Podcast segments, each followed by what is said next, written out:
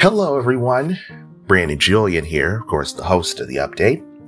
We're going into the update vault to play one of our many episodes from throughout our many years of this program. For today's episode, we go into the world of 2020, or as we call it around here, year number four of the update. Year number four, if you remember, was a very weird year. We started the year off in the WKRB studios and then had to go out on the road in the middle of a pandemic, no less. But somehow, some way, we still managed to find a way to make it work.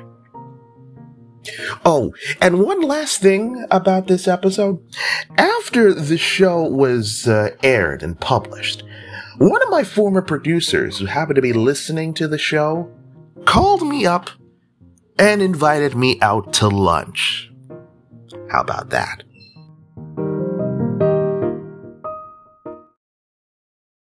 This is the update with Brandon Julien, reporting tonight on the road.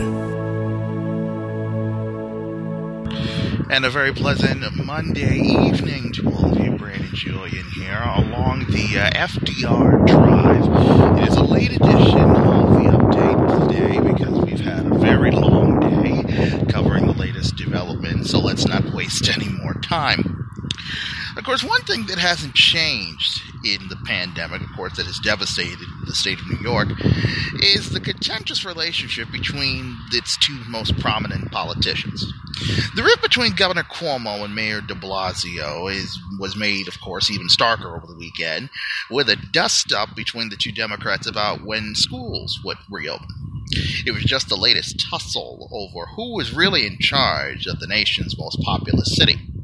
And by t- yet by today, they were still sending conflicting messages. But in some ways, the rivalry between the two is a natural outflow of their poli- of their positions on the political spectrum. In his briefing, the government today, the governor said that the death toll in the state of New York from coronavirus is now top 10,000, but hospitals still seeing at least 2,000 new patients a day. The death tally hit the milestone only about a month after the state recorded its first death. The state tallied 671 new deaths yesterday. It was the first time in a week that the daily toll had dipped below 700. Still, the governor noted that people are still dying at a quote horrific level of pain and grief and sorrow.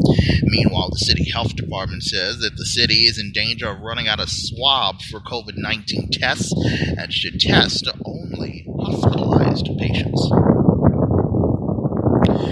There are some growing signs now of hope that the virus infection rate is plateauing here in the state of New York. But the state is still wrapping up its work week in deaths so far since the outbreak began. Officials announced yesterday that the daily death toll for the state topped 700 for the sixth day in a row. Meanwhile, of course, Mayor de Blasio and Governor Cuomo remained at odds over the mayor's plan to close the city schools through June. Out in Salt Lake City in Utah, there's a Utah based healthcare organization.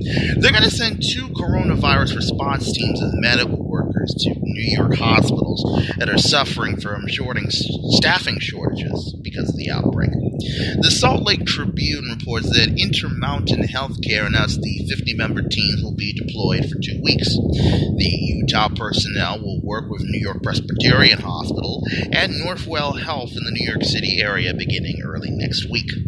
Intermountain says that the New York healthcare providers will attempt to support Utah when the state faces its own expected surge of virus patients. Intermountain says hundreds of its medical workers expressed a desire to help. We've mentioned this several times already about the mayor and the governor feuding over the New York City school system and whether schools should be closed through the end of the school year in June. Well, the governor and the mayor are, of course, at odds. Uh, mayor de Blasio said, of course, said on Saturday that they would close, but Governor Cuomo swiftly responded that his that the decision was only his to make, and he had no jurisdiction in this matter. The governor said that school closings would have to be coordinated with districts surrounding the city. Of course, the dispute was the latest in a long running grudge match between the two Democrats. Uh, school buildings.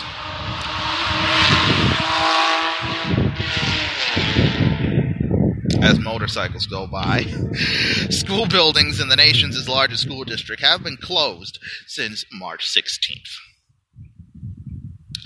In its highest moments, New York City, of course, can be dizzying. Today, it's dizzying in a totally different way. So, how to understand this city of cities at this moment in time? How to see as it really feels chronicle it as it's knocked back? Well, photographer Wong Maye-E and photo editor Enric Marti found a way. On his motorcycle with him driving and her shooting, they moved across a phantom city overflowing with things that weren't happening, chronicling daily life that wasn't taking place. Day after day, ranging from mid March till last week, they made different loops around the city, and their photographs are reflecting a metropolis that's on pause in Washington, the president's the president's friend and donor, real estate developer Stanley Chera, has now died after becoming infected with the virus. Chera's death was reported on Saturday by The Real Deal, which covers the New York real estate industry, and was confirmed yesterday by a White House official. Trump had spoken at recent White House briefings about a friend who was comatose and seriously ill after contracting the virus. Chera founded and ran Crown Acquisitions in New York. Chera was also a longtime friend and financial donor to President Trump. Previous broadcast, we told you about how LGBTQ New Yorkers had lived through the AIDS crisis of the 80s. They were starting to see some grim parallels in the pandemic that's now wrecking the city. But even more so now these days, they're stressing the differences. Now they share the same flight as their fellow citizens, while the federal government is pledging trillions of dollars to cope with the pandemic. Back then, they were marginalized in the face of indifference from government leaders and much of the public. According to the city health department, more than 62,000 people died of AIDS in New York between 1981 and 1995, but COVID 19 has killed more than 6,300 in the city in just four weeks. And blood tests going to Washington finally, blood tests for the could play a key role in helping Americans return to work and school. But public health officials are warning that the current wild west of tests on the market is creating confusion among patients and doctors. Under an emergency policy, the FDA has now allowed dozens of companies to launch blood tests for COVID 19 that haven't been reviewed. But some companies are falsely claiming that their products are, quote, FDA approved. Other products may have accuracy problems that local officials say could result in faulty results. Right now, though, the tests are most useful for researchers that are studying how the virus has spread through the U.S. population. Us to step aside for a moment. When we return on the update this uh, Monday, uh, we're going to talk about how a NASCAR star has now been suspended after a racial slur. And then, of course, we will talk the latest national news, including how the president says that he has the ability to control when the economy is reopened. We will address that and more when the update with Brandon Julien returns in just 60 seconds. Music is a bridge between the material and the spiritual. My name is Harvey Lauer, and I'm 82. As a blind person, you have to be aware that nobody can tell you what you can or can't do. You really have to try things. My folks got me a little radio in 1940, and that was the best Christmas present I ever got. When I was 11 years old is when I started to uh, play music, play the piano, and then the accordion, and then the cello. My wife, who was also blind, was a good cook. When she died, that's when I started Meals on Wheels. America, let's do lunch. One in six seniors faces the threat of hunger, and millions more live in isolation. Drop off a hot meal and say a quick hello. Volunteer for Meals on Wheels by donating your lunch break at americaletsdolunch.org. This message brought to you by Meals on Wheels America and the Ad Council. Listen to us on Mixcloud to learn more about the stories that matter to you. And did you miss out on any episode of the update? Listen to us anytime at mixcloud.com slash the WKRB update. Welcome back, everyone. We are talking some sports uh, on this uh, Monday. Uh, ESPN and the NFL Network, they're going to join forces for this year's NFL draft. They're going to produce a broadcast that will air on both networks over all three days. Uh, the April 23rd to April 25th uh, draft was originally scheduled to be in Las Vegas, but has been moved, of course, due to the pandemic.